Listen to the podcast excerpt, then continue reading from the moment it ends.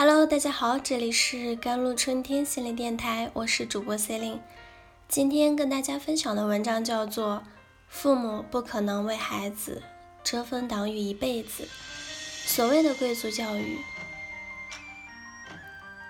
翻开比尔盖茨家族的教育手册，我们才明白，真正的贵族贵的不是生活，而是教育。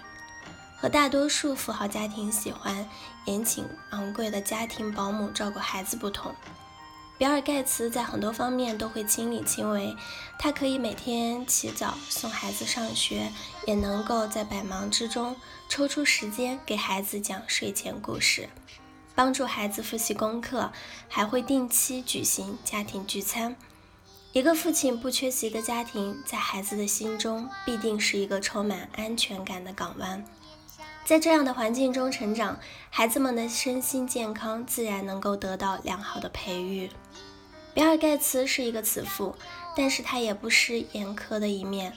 比尔·盖茨曾在《今日秀》中向主持人谈及自己和孩子订立的一条家庭规则：我们家把十三岁定为得到手机的年限，即便儿女后来向他抱怨其他孩子都有手机，我是唯一一个没有手机的人。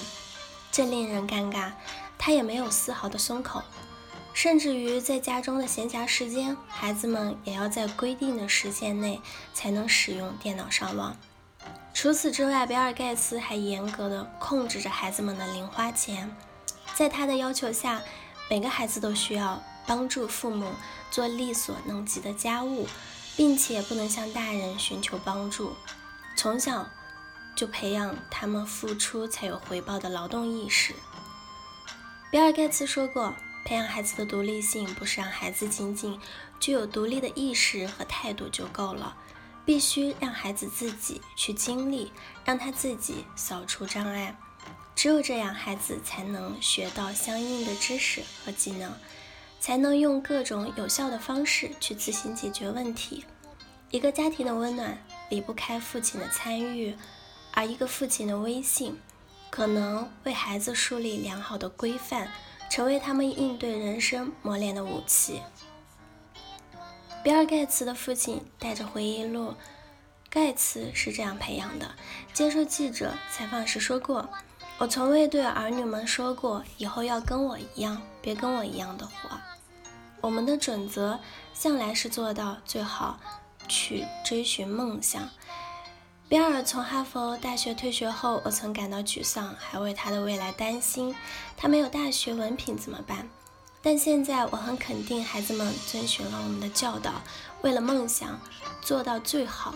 结果证明，他选择了一条最正确的道路。比尔盖茨父母的教育经中有非常重要的五个字：尊重、坦诚、爱。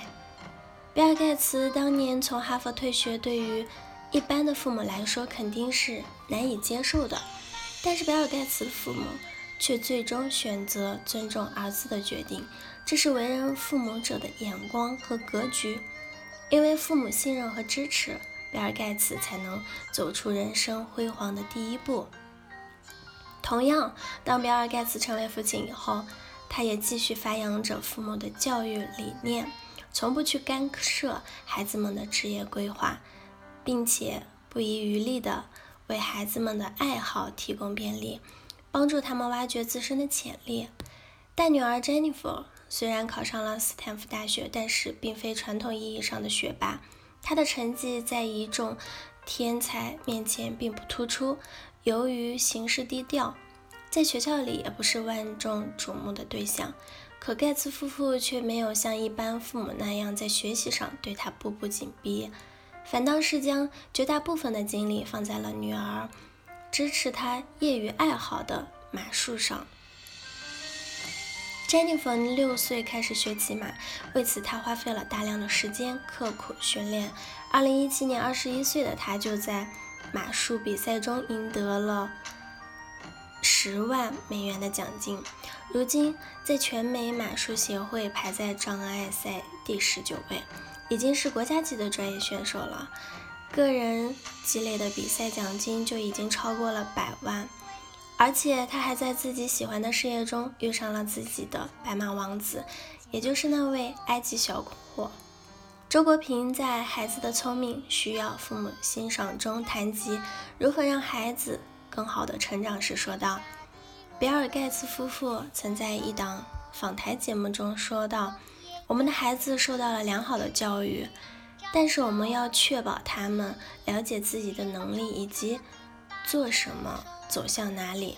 我们的教育理念很清晰，把大部分的财产都捐献给慈善基金会。”帮助孩子找到他们真正感兴趣的东西，让他们自由尝试任何东西，而不是把大量金钱直接倾倒在他们身上，否则他们可能会一事无成。